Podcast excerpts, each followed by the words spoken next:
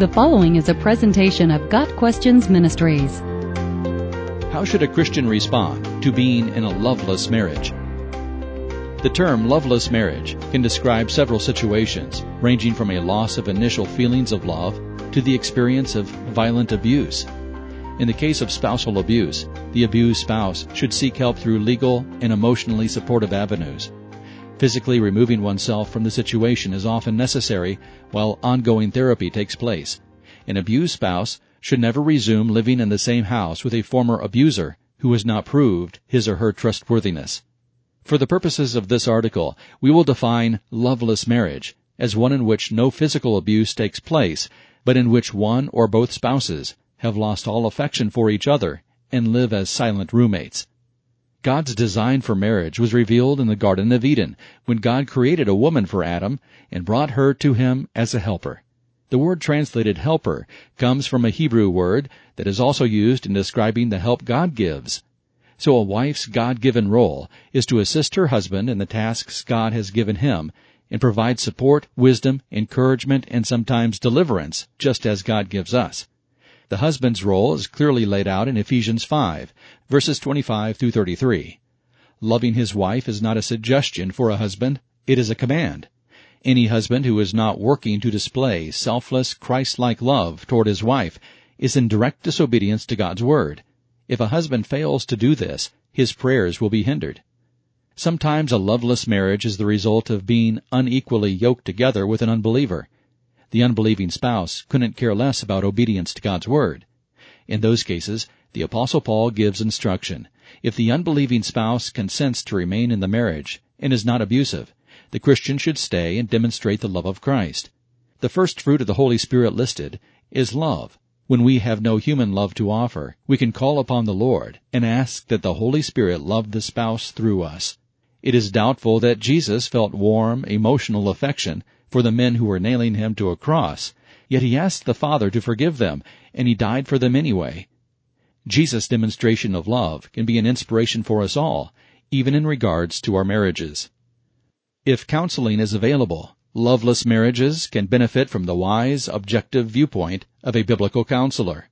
Sometimes a marriage grows stale through neglect and ongoing, inconsiderate behaviors of which a couple may be unaware. An outside perspective can quickly spot problem areas and call attention to them. If the couple is willing to work, a loveless marriage can quickly return to loving. Even if one spouse refuses to cooperate with counseling, the willing spouse can benefit from going alone. An objective viewpoint can sometimes help one spouse see things differently and therefore respond in better ways to the unloving spouse. Like a rock thrown into a pond, changes thrown into dysfunctional cycles create new patterns of response. Here's an example of the way one spouse can change the course of a loveless marriage. If Sue no longer screams at John when he's rude, he must react to her gentle response in a different way than he has previously done. Instead of escalating the anger, he scales back his boorish behavior to match her more mature attitude. Her quiet smile and refusal to engage showcases his own selfishness, and he often responds with less hostility the fight cycle is interrupted and a new cycle begins with less stress and more kindness. Over time, that new, healthier cycle can evolve into affection, and the couple learns to enjoy each other once more. There are several things a Christian can do to reinvest in a loveless marriage. 1. Set healthy boundaries. Learn when to walk away, disengage, or reject hurtful words or patterns. Refusing to engage in fights that lead nowhere is one way a boundary can strengthen a marriage. 2. Pray for each other. The best way to forgive and love someone who has hurt us is to lift him or her up before God. God is for the marriage, so we know we are praying in accordance with His will when we pray for restoration of love and hope. 3. Watch your words. We tend to believe what we speak. If we find ourselves regularly bashing our spouse or complaining about the marriage, we will start believing it. Wisdom dictates that we practice controlling our tongues and speaking only that which is true and honorable and right and pure and lovely and admirable. Philippians 4 verse 8. 4. Pay attention to the little things. When a couple first falls in love, they notice every little thing and are eager to please each other. However, if we are not intentional about continuing those practices, we fall into a rut and take each other for granted. Restoring love to a loveless marriage is done one little thing at a time.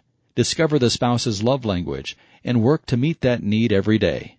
A Christian should respond to a loveless marriage by refusing to participate in the behaviors causing the problem, even if one spouse shows no interest in reestablishing an emotional connection. A Christian should do what is right. We are not called to retaliate or return evil for evil, but to overcome evil with good. We are called out from the world to be light bearers, the salt of the earth, and a chosen priesthood.